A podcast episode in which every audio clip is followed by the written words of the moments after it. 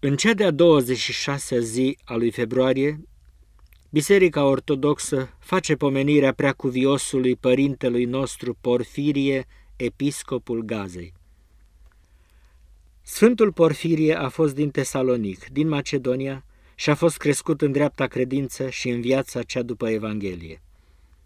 Pe când împlinea 25 de ani, și-a lăsat patria sa și s-a dus în Egipt și, intrând în pustia schitului, s-a făcut monah și a trăit vreme de cinci ani în post și rugăciune după rânduiala monahilor.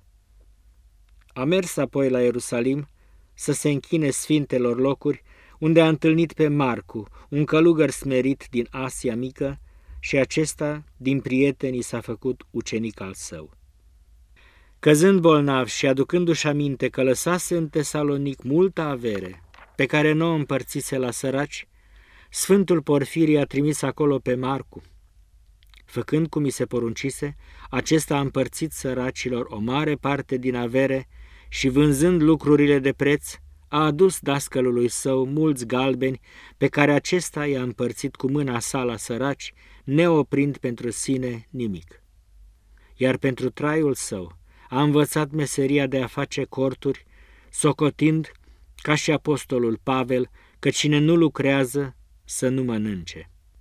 Și lumina pe mulți cu cuvântul său și învățăturile sale.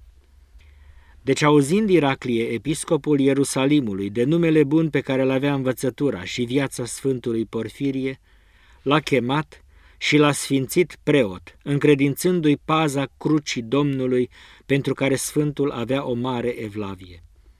Și prin această ascultare, Sfântul s-a și tămăduit.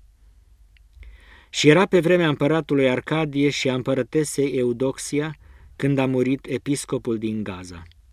Și atât Ieraclie, episcopul Ierusalimului, cât și Ioan, mitropolitul din cezarea Palestinei, luând în seamă cererea clerului și a poporului, au hotărât și au trimis acolo pe Sfântul Porfirie, sfințindu-l episcop de Gaza.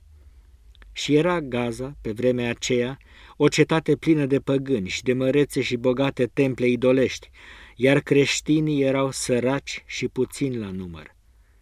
Și păgânii necontenit unelteau prigoniri împotriva creștinilor și a episcopului lor.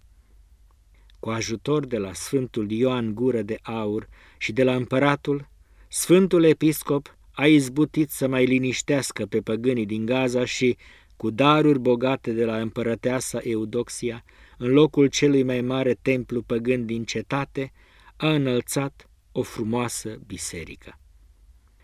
Și așa, cu mângâierea de a vedea crescând an de an numărul drept credincioșilor și micșorându-se mulțimea păgânilor, Sfântul Episcop din Gaza s-a mutat la Domnul la 26 februarie din anul 420, în vârstă de 67 de ani, după 25 de ani de păstorire, iar viața lui a scris-o ucenicul său, Marcu, preotul.